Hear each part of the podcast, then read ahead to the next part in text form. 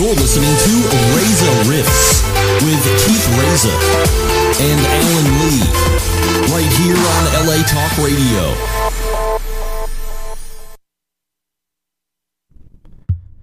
Excellent. Welcome to the show, guys. I'm Keith Reza. Alan Lee couldn't be here today. There's a big, serious cold going around, and he has this cold where he can't even talk. And, so he's not here because if he was here, he wouldn't be able to talk. And, it would be, pretty awkward because, I couldn't tell if he would be laughing or coughing. But that's not the point. The point is I'm here, and I'm ready to rock and roll. And I have a great guest for you today, man. This is one of my favorite comics. This is David Cross. We're promoting him and his new comedy special, Oh Come On, which is going to be released on May 10th this year, 2019, by Comedy Dynamics Network. The special will be available simultaneously in a 10-city theatrical run on all major platforms such as iTunes and Google Play and Xbox, where you could download it. I'm very excited because I love David Cross, and I just ran, I'm out of breath because I just ran all the way upstairs, and the elevator to the studio was broken, so I got to catch my breath, and I was running a little late, But we have David Cross, and he has a new special coming out May 10th called Oh Come on the Comedy Dynamics Network. It's going to be awesome because David Cross is the funniest guy in the world, and I'm about to call him right now and ask him questions and your Twitter questions. Also, if you like the show, please subscribe, rate, and review on iTunes. Follow us on social media at Rezarifts, and help the show out. We could use the reviews and all that stuff. I'm gonna take a drink of water. Get ready for a great interview with David Cross. Hello, can you hear me? Hey, David. Sorry, it was me. I didn't hit the unmute button. There you go. How are you? Thank you so much for doing it. It's good to finally talk to you. Yeah. No, and how do you pronounce your name? Is it Reza or Reza? Reza, yeah. Reza. Oh, I was 0 for 2. All right. Reza. Yeah, a lot of people think because it's all, I use it as a Hispanic last name, but it's also a Persian last name. So, oh, okay. But thank you so much. I know we've been talking on Twitter, and Twitter's, awesome, but it also gives me huge anxiety because I know you probably get 1,000 tweets and I don't, you know what I mean? So I was like, oh, how do I contact him? So. No, well, that's an easy way to do it. I'm never on Facebook or anything like that, so that's probably the best way to do it, I guess. Okay. Outside of going, I think you went through the publicist for the special, I think? I did, yeah. But at the beginning, I went through you, and you said DM me, and I was like, oh, I can't DM you because, you don't follow back. And I was like, I don't know how to, Social media is just so weird for someone who has Asperger's because it's . Yeah, I barely get it myself, but, Well, thank you so much for doing it. I really appreciate it. I opened for Jay Mohr a lot, and he told me to ask you about the HBO audition at the Duck Shop in Boston, and that happened in 90 and 91. He said you got 7 minutes of applaud clapping. Say it again, the HBO... audition at the Duck Shop in Boston? The Duck Shop? Yeah. Jeez, I don't remember. I mean, that would have been right as I was getting ready to leave Boston, but I don't remember that. I also don't know what the Duck Shop is. Duck Shop, what is that? I think it was a comedy club for the... Well, there was Stitches, there was Catch Rising Star, there was Nick's, there was Comedy, Played Against Sam's, stuff. I don't know. But you know what? I'll take him at his word. Yeah.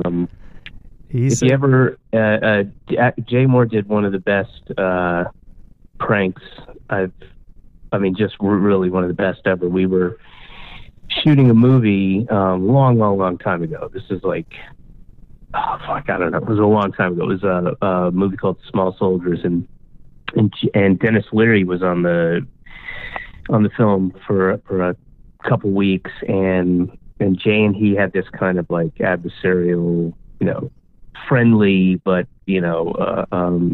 button pushing relationship. And one time, I can't remember what Dennis said that pissed Jay off or whatever. And he wasn't really pissed. He was just, fucking around. But he went into Dennis's trailer and took a dump, and then didn't flush it and turned the heat all the way up. And we were shooting in LA, so it was probably we were in the valley. So I'm going to guess it's fair to guess it was about 95 degrees outside. So he turned up, and then he locked the door, and that's one of the best pranks. Like, that was a Jay Mohr special. And did he blame it on you? Like, did he say David did it? No. I was like, he owned it. He was just like, yeah, I did that. Because with me, he would like blame it on me, and then I would just be like, oh yeah, I did it, and then I'd get the reward for the everyone giving me high fives, Yeah. But no, he told me that the story was, if I could remember, he said that it was an audition for an HBO thing, and all the comics went up, and then like the crowd was just dead, and you went up and you said, how's everyone doing? Like, we're all friendly, and you got everyone to clap, and you kept singing like 1, 2, 3, and you got them to keep clapping for like a minute, and then you were like, hey, wait, I was almost done. And then you got them to do it again. And he said you did that for 7 minutes. Yeah, that sounds like something I would do. I don't remember it exactly, but yeah, I mean, when I was early on, I used to really fuck around with the audience quite a bit, and I would do fake characters, and where people didn't know who I was and didn't know what to believe. But that definitely sounds like something I would do. Just keep them going to the point where they're confused, and then they start getting a little angry. That's also like very brave as a comic too, to keep doing that. You know what I mean? So yeah, I mean, yes and no. It totally depends on what you want to do, what you're trying to achieve. I was never one of those guys who's like, I've got to kill every night, and you see it with comics alive, and good comics, and comics that I respect and I'm very friendly with. But anytime people would, if they were kind of experimenting or doing something new, or and it wasn't working, you could see them immediately shift into good proven material, but just so they could get laughs and feel like they got, it's like that material doesn't need work anymore. Yeah, you're just doing that so that you can feel better about it. I mean, it's okay to fail, and then well, that bit doesn't work, but give it a chance, give it a shot. But yeah, I used to be way more really kind of fucking with the audience. And it was fun. I miss that, the ability to do that, just because people know you can't pretend you're somebody or a character or anything and have it break down and be something different, because everybody knows who you are at this point. Yeah, you're doing like major theaters now. Do you ever miss doing just regular comedy clubs? Or because I know there's like a different atmosphere to it too. Well, yeah, I don't stop doing the smaller rooms. I never stop. I mean, if I go out on tour, yeah, I'm doing the bigger theaters, because I can sell them, and you want as many people to see you as you can, especially if you're only going to be in wherever. If you're only in for one night, yeah, you're there for one night, and who knows when you'll get back. It's going to be anywhere from 2 to 5 years. So yeah, you do a theater, but when I'm getting all that material ready, and I mean, I'm in small rooms, and I'll never not do those. Those are much, they're intimate, they're fun. That's where you get a lot of work done, and when you go tour and you're doing theaters, your work should be done at that point. Of course, it's okay to fuck around and everything, but your work should be finished. Yeah, I don't get these guys who go out on these big tours and theaters and call their tour working on new material tour. Tickets start at $35 and go up to $150. Like, that's insane to me. Yeah. Kind of seems like you get cheaped out on the money too. Say what? It kind of seems like the audience gets cheaped out on the money, you know, paying $30 a seat. Well, they know what it is, so I can't say that they, you know, if somebody puts "I'm working on new material" in their title, then you're getting exactly what, you know. There's no, it's not a bait and switch, you know. Right. But I mean, you get so much more work done in those smaller spaces, and I'm you know, lucky enough to live in New York where, you know, there are, I don't know, 55, 60 different, you know, depending on, you know, in a week period, cool little comedy shows to go jump on, you know, at cool venues that are, some very, very small, some, you know, medium sized, but that's where I'll never not do those. You know, they're fun. Your new special that's coming out, Oh Come On, it's coming out 2 years after Making America Great. Is that material that didn't quite make America and that you're just more polished? One bit is something that I would do. Actually, no, two bits.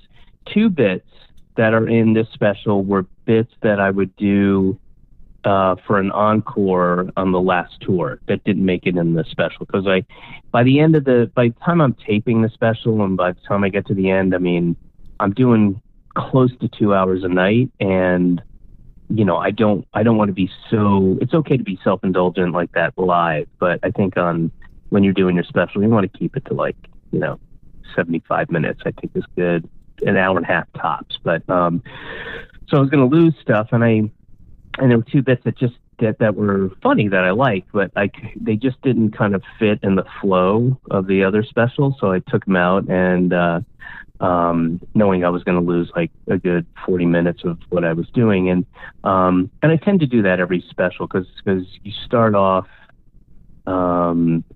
you know, maybe you've got an hour and 15, and within 2 weeks, I mean, even less time sometimes. Now all of a sudden you got an hour and a half because you're I tend to write a lot on stage and riff, and you're just finding these things that fit. So, so two of those bits made it into the show proper. You know what I mean? Like, I knew I was going to do those bits. So, and I have stuff that I was doing on this last tour, that is not going to air in the special. Uh-huh. And I'll do that for the next tour. You know, I've got that ready to go. And I pulled some things because I was like, you know what? I did this. This is a good bit, but out of context, it's not that great. And I know I can fit this. I can contextually make this part of a bigger piece and a bigger idea. So I pulled little things here and there that I was like, I can do this better. I can more fully realize this idea. And so those are easy cuts to make because, you know, I still have it's like an hour and, I don't know what it is, like an hour and 15, hour and 20 minutes, and it's good. You know, it's tight. Yeah. Like, there's a lot of comics, like, they have that whole Louis C.K. approach where they want to do a special every single year. And I think mm-hmm. like a special should be good before you go on to the, you know, I'm not saying Louis specials are bad, but, you know, you get the material really polished, you know what I mean? So, yeah, but, I mean, some of those guys are, you know, really amazing comics, like, and they just are so prolific, like Louis or Jim Gaffigan or, you know, any of those comics who go out and can put something together in, you know, 18 months. That's, you know, those guys are the highest level, you know, skilled, funny technicians, you know, and they can do it. I think there are other people that can't. I think that's what you're talking about. Like, you know, people are like, you know, where you see it and you go, yeah, you probably could have taken a half a year and polish that up a little bit. Yeah. And I think, like, that's cool about your comedy because you took 6 years off and then you did one, and now 3 years you're doing another one. So it's really, you know, you get all the kinks out. So I like that. Oh, that's my favorite type of comedy. Good specials, you know? Yeah, good. Well, I hope you like this one. I was quite fond of it. I liked it. Awesome. So it's just slightly different for me. Not incredibly different, but a little bit. Yeah. What type of jobs did you have while you were starting to do comedy before you made it? Because I know the bloom really helped, but did you have like struggling jobs too? Oh, fuck yeah. I mean, I started doing, the very first set I ever did was right before my 18th birthday in Atlanta, where I'm from. And I did open mic nights for, 2 years basically in Atlanta before I moved to Boston. And there were only two clubs back then. There was Punchline and a place called the Comedy Spot.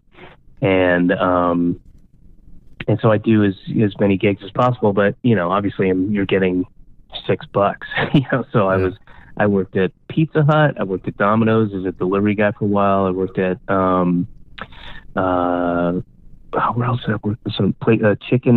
Fast food chicken restaurant called Mrs. Winner's, off of 285. And then I moved to Boston and I did everything from, while I was doing stand-up, before I kind of quit my day job, I worked at in a warehouse for it was a place called Goods, and they had like trinkets and things. I don't know.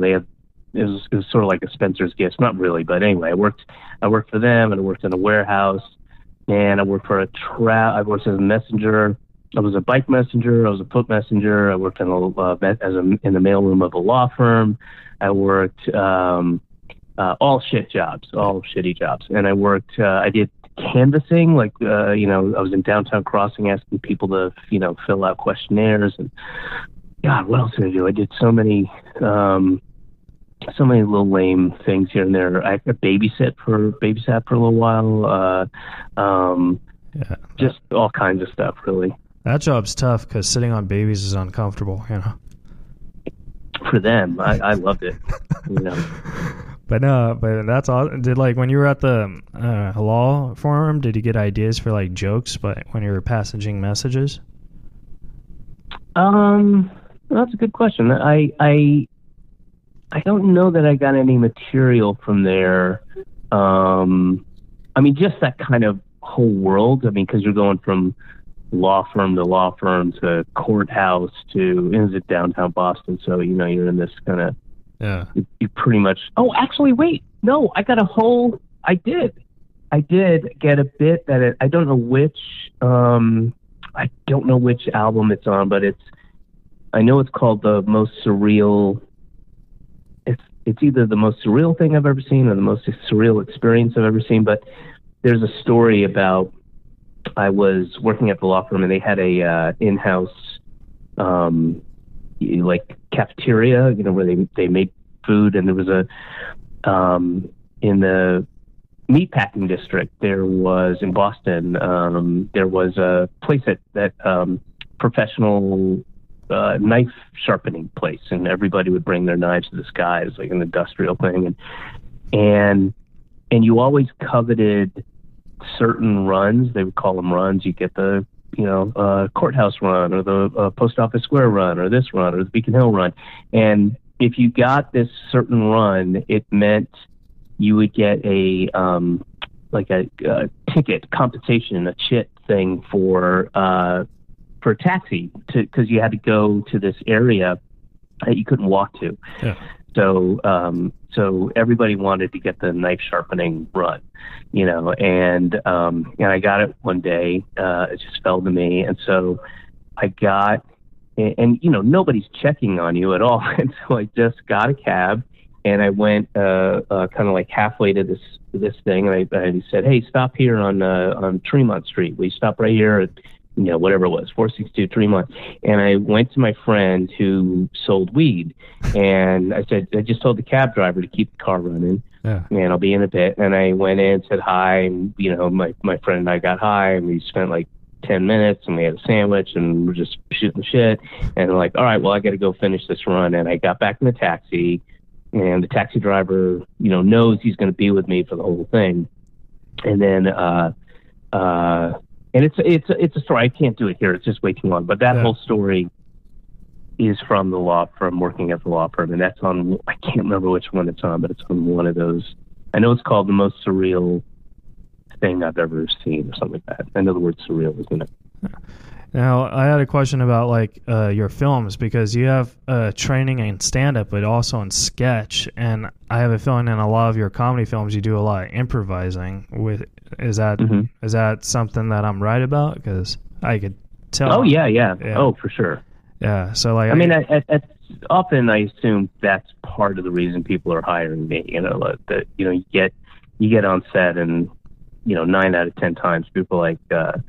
If you think of anything, just go with it. You don't have to stick to this. I mean, let's get this, but let's, they kind of encourage you to do that, which is fine by me.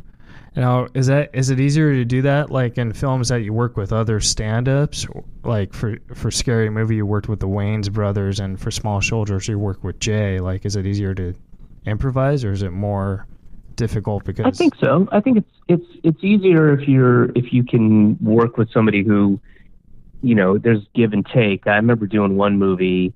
I won't mention the movie or who the actor was, but he was a straight actor. Didn't really do a lot of comedy, and fairly well known. And we were riffing, and my character was kind of a dick, right? And we were doing the scene, and it's him and this other guy, and the other actor, kind of straight men in this film. The other actor was good at it, was just kind of going, taking it and going back and forth, and the other guy just could not hang and was getting upset as a person, as an actor, not in character. He was getting upset, and I don't think any of those takes are usable. There's a lot of fun stuff, but he just kept getting annoyed and breaking character and stuff. And, but occasionally I did, Arrested Development with James Lipton, who I had made fun of before, both in sketch and stand up. And, we had a very awkward kind of meeting, but he was very cool, but, he was great. I mean, I was riffing all over the place, and he was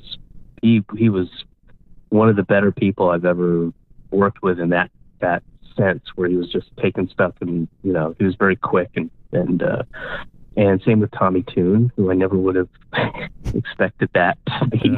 Yeah. He was this guy who's like, he was awesome, by the way. I mean, he's like 80 something, and he was just sharp, just taking it, just going with it, and and those guys are certainly not comedy or sketch guys, so you never know. Yeah. You're also one of those comedians who's actually a really good dramatic actor. You did Spotless Mind and Post, and those were really good parts. And so, how is that as a skill level to know you could also do drama as a comedian? Because a lot of guys say comedians can't act, Well, that's always bothered me. I don't know who. I think... quite often comics turn out to be great dramatic actors. I mean, look at Bob Odenkirk, look at, there's a lot. Look at Robin Williams, look at Zach Galifianakis. I mean, there are people that, just because you're a comedian doesn't mean you're not a human being with, emotions, and you already have a set of skills, that you've been working on. And, it's just a matter of being real and not succumbing to trying to be funny and get a laugh. Yeah. There's a lot of people. Sarah Silverman was in a dramatic movie. Jim Gaffigan is just about to be in one. There's a lot that that shouldn't be surprising. That's always annoyed me. Yeah, but that question comes you hear that from everyone. You know what I mean? They say, "Oh, stand-ups can't act," and I agree with you. I think stand-ups can act. Yeah. So, and I'm not sure who. I haven't. Yeah, but go ahead. Oh no! And then my next question is: you directed Hits. Is there any chance you're going to direct another movie? Yeah, I'd love to. I mean, if I can think of something, I'd like to direct what I've written. I'm certainly not opposed to directing somebody else's stuff, but preferably I just haven't thought of the next great idea that I can write and direct. And I had a great time. I loved it. I directed a show in Britain called Bliss that I co-wrote and I directed, and I wasn't in it as well, and that was so much fun. I really enjoyed that. So I'm looking forward to whatever my next idea is, you know. Yeah. And you also perform outside of the States too, like in London. Do you have a home out there that you stay like during the off season just to hang out? No, I had been doing so much work there over the years. But there's a section of town that I try to go to. I've kind of lived in a bunch of different places, at least on the north side of the river. I've been in, Notting Hill and Queensgate and Kensington and, a bunch of these different areas. And then really kind of settled in this one where I would keep going back to, that I really enjoyed. And I just get an efficiency flat, a place that, like they come and clean it once a week. And it's one of those type of things. It's like a hotel, but not a hotel. It's kind of like an apartment, but sort of halfway between a hotel and apartment, but you don't really, there's no, front desk or dining thing or anything like that. But, and they're tiny. I mean, in London real estate there is fucking nuts and really expensive and especially because the pound was weak the dollar was weak compared to the pound, and I couldn't really afford much more than a much different place than the kind of sprawling things you get out in LA. But I wouldn't trade for the world. I mean, I really love London. I miss it sometimes. And I've got a lot of friends there, and there's a lot about it that I enjoy. What's the different types of humors out there compared to, the United States? Because I've never been to London. And whenever I travel, I want to do stand-up, It's not London per se. I would say there's like there's the stereotype of the British sensibility, which is a little more reserved. And it depends on where you go. I've seen plenty of Brits who weren't reserved at all, and especially if they get a couple pints in them. And the one, I don't think comedy is that much different anymore, in part because there's, the internet allows you to just see, and cable TV allows you to see all kinds of comedy, and they get a lot of American comedy, and we get a lot of British comedy, and I think the best example of the difference, and again, there aren't that many differences, but if you look at the original, the British Office, the Ricky Gervais Office, compared with the American Office, both very funny, but both quite different. And in the British Office, it's very uncomfortable, and they are not, they don't shy away from awkward pauses. And in the American Office, it's boom, boom, boom, boom, boom. It's cut. It's much more cutty. And they kind of go to the, they'll very quickly, and they go to the well with the cutting to the person who makes a face to camera, like, you believe in this? That kind of stuff. Yeah. And they just don't do that, nearly as much in the British Office. It's just different. It feels more real, I guess, more less arch. Well, David, and that's a difference. David, we only have 3 more minutes, and I want to respect your time, but I did just have 2 more questions, if I can, real fast. Yeah, go ahead. The Arrested Development, when you were painted blue, how long did that take to apply, and how long did it take to take off? Oh man, it took a long time to apply, it took longer to take off. Really, I would have to take 3 showers, and I would still wake up, and there'd still be like blue paint on my pillowcase and stuff. But I would I would kind of get wiped down. After we shot, I go to the makeup trailer, and they have this like, jelly, lotion type stuff, and that kind of gets most of it off. And they, they're taking towels, and they're doing all this stuff, and they're, scraping it off, wiping it off. And then I would get in a little you know, golf cart, and they would take me to a shower where all the, like, you know, the crews would shower. This, you know, this is when we were at the Fox 5. Yeah. And I'd go and they'd give me this kind of like industrial shit to you know, use. And I would shower and I'd put all this stuff on, and then I'd get my clothes. And this is after shooting for 12 hours. So I just was exhausted and wanted to go home. And then I'd go home and I'd either have to take another shower when I got home, just because you could see there's still blue stuff. Or if I didn't, I knew, all right, I'll just shower in the morning. I'll get up, you know, if you have to get up at 6 a.m., it's like, you know, I'll get up at 5:40 and take a shower and you know, keep, because they would send you home with these like creams and things to kind of get it out from under your fingernails and cuticles and ears and corner of your eyes. And it was not fun. It was not pleasant in any way. And then the other shitty aspect about it is you gotta sit there and you can't touch yourself, because anytime you do, it just smears, and they have to redo it. So your fingers can't touch your other fingers. You can't rest your hand on anything. It was a bummer. Yeah, it's kind of like having pink eye. They say not to rub your eye. You know what I mean? So like, you always want to rub it. And then my last question is there any chance that you're gonna appear in season 3 of Goliath? Yes, there might be a cameo in the future. Awesome, because I love that show, and I love you very much, and thank you for doing the interview, David. I really appreciate it. Oh, my pleasure, man. Good to talk to you. Thank you. All right, buddy. Take care. All right, you too. Bye. All right, guys. That was David Cross. That was awesome. It would have been way better if Alan was here, because Alan would have laughed at half my jokes, but it was a great interview. I love David. You could also... follow David at David Cross on Twitter and Instagram. His feed name is David Cross Official. And remember, his new stand-up special, Oh Come On, comes out on Comedy Dynamics Network on May 10th. We'll be promoting that like crazy. And go see David when he's at a city near you. He's a great stand-up. He's funny. And he really makes me laugh. And it was awesome talking to him for a half hour on this interview.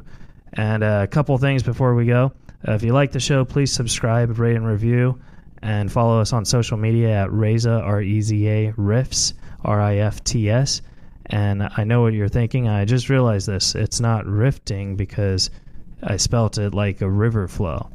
I just figured that out, and I've been doing the show for 4 years. So I got it. I get the emails. I got it. I figured it out too, so I get it.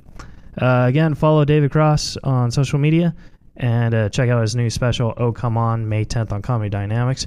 We wish Alan Lee good health for his cold, and other than that, we'll see you next time, guys. Have a good night.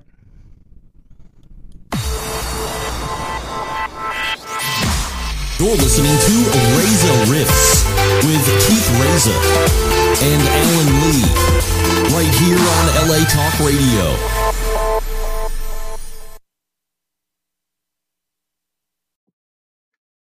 Hey guys, thanks for listening to the show. I really appreciate it. If you enjoyed it, please subscribe, rate, and review on Apple Podcast. Give us some feedback. Good, honest, terrible, doesn't matter. Also, follow us on social media. Twitter, Instagram, Facebook, at rezarifts. I am also on Stereo if you would like to chat with me there. www.stereo.com/KeithReza. And on Cameo, www.cameo.com/KeithReza. If you enjoyed the show, please send us a donation on the Anchor app. We really do appreciate it, and we'll riff with you again soon.